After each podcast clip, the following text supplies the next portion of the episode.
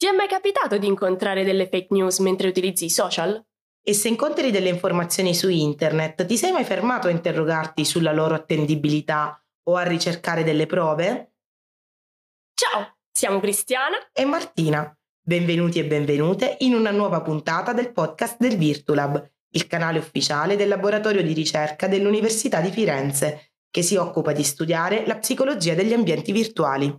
Questo è un episodio di Manuale Virtuale 2.0, la rubrica che in pochi minuti spiega un fenomeno psicosociale del mondo virtuale.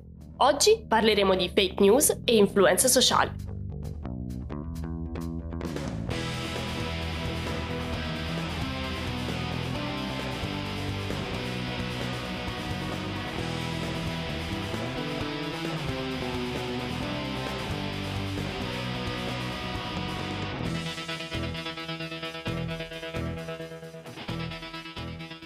Abbiamo parlato di influenza sociale anche un po' nella scorsa puntata del nostro podcast. Um, ma um, andiamo ad analizzare meglio l'argomento. Cri, domanda a bruciapelo. Come nasce l'influenza sociale? Ah, andiamo subito al sodo oggi. Va bene. Si parte dal need to belong, la tendenza umana ad unirsi in gruppi. Questo bisogno di affiliazione è sicuramente adattivo, ma può comportare anche alcuni rischi. Il punto fondamentale è che l'appartenenza a un gruppo ci influenza, ci porta a cambiare comportamenti, opinioni, modalità espressive, ma anche gusti musicali o di abbigliamento, in modo da uniformarci appunto al nostro gruppo. Questo, quest'ultimo punto mi, mi ricorda qualcosa, eh, ovvero il conformismo, quello che è effettivamente l'influenza sociale esercitata da una maggioranza che ci spinge quindi a uniformarci. Ovviamente l'influenza sociale si verifica anche online. Soprattutto in questo contesto un ruolo importante è giocato dalle euristiche. Le nostre scorciatoie mentali, ma eh, parliamone meglio.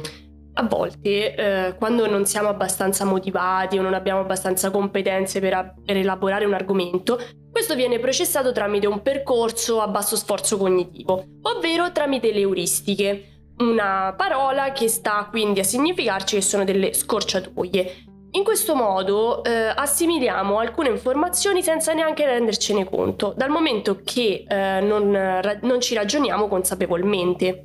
Esatto, e questo è il processo che infatti cercano di attivare i messaggi persuasivi o coloro che in qualche modo cercano di influenzarci. Questi messaggi, come i messaggi subliminali, puntano a raggiungerci a livello dell'elaborazione euristica e quindi a coglierci non appieno della nostra consapevolezza, diciamo. Ed è per questo che spesso sono efficaci nel persuaderci o farci cambiare idea rispetto ad un argomento.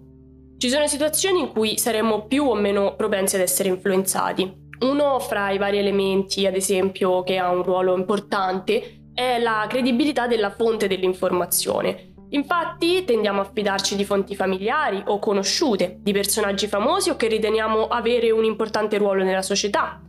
Facciamo degli esempi. Giornalisti, medici, al giorno d'oggi anche gli influencer o le pagine con più follower, follower sui social, per dire.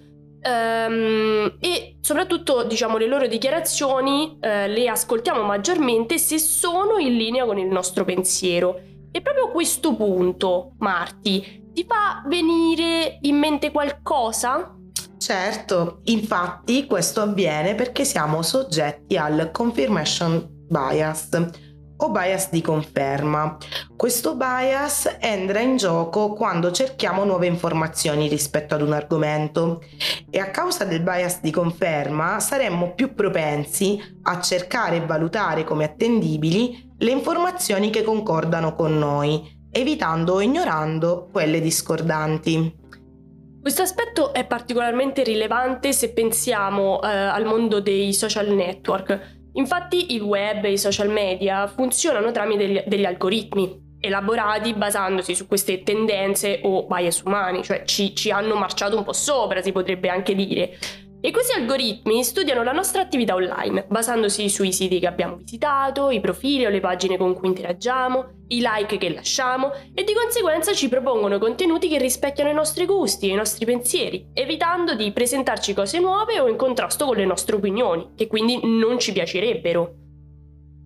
Esatto, e, e, i social media sono appunto dotati di questo meccanismo di personalizzazione, ovvero la capacità di mostrarci contenuti in base alle nostre preferenze. In questo modo si svilupperà una specie di bolla dentro cui l'utente viene isolato e per cui gli verranno proposti maggiormente sempre gli stessi contenuti o punti di vista. Di conseguenza, le nostre convinzioni, anche se errate, saranno amplificate e rese più valide dal fatto che saremo portati a pensare che molte persone condividono, condividono con noi le nostre opinioni. Anche a causa del bias di conferma saremo portati a prestare maggiore attenzione solo a ciò che concorda con noi in generale.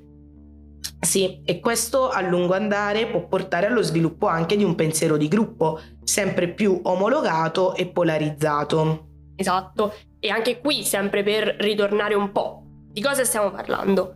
Stiamo parlando del fenomeno del bubble effect, che è strettamente connesso al concetto dell'echo chamber. Se non sai di cosa stiamo parlando o vuoi rinfre- rinfrescarti la memoria, recupera l'episodio del podcast dedicato a questo.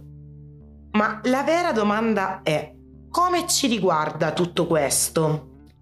Allora, in realtà siamo tutti i giorni a rischio, in quanto se una fake news trova spazio e si diffonde all'interno della nostra bolla, potremmo essere portati a credere a questa falsa notizia e anche prima di rendercene conto saremo sostenitori di una bufala. Ti è mai successo, Cri, di essere fermamente convinta di qualcosa scoperto online per poi scoprire solo dopo che era qualcosa di falso?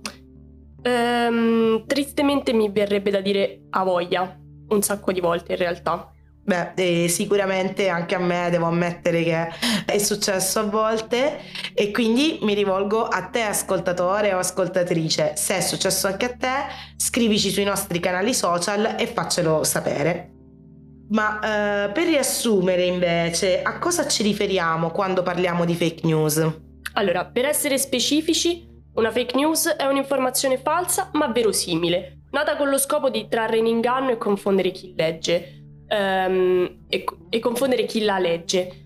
Il potere deriva dal fatto che sono appunto verosimili e quindi se siamo lettori o ascoltatori non attenti, proprio a causa dei ragionamenti euristici di cui abbiamo parlato, possiamo essere influenzati o persuasi a credere a queste informazioni, soprattutto se si tratta di argomenti di cui non siamo esperti. Con la diffusione dei social media sono nati nuovi canali che permettono la diffusione di informazioni e di notizie da una parte ciò è positivo in quanto le informazioni circolano in maniera più libera e più veloce, ma dall'altra parte sono emerse sempre più informazioni non attendibili appunto, in quanto non c'è un controllo attento di ciò che viene postato in rete. Quindi è diventato difficile riconoscere ciò che è vero ed affidabile da ciò che magari è una bufala uh, o appunto una fake news. Sì, eh, poi ce ne siamo anche resi conto, soprattutto negli ultimi tempi, quanto sia importante avere un'informazione pulita, con un fact-checking eh, fatto per bene.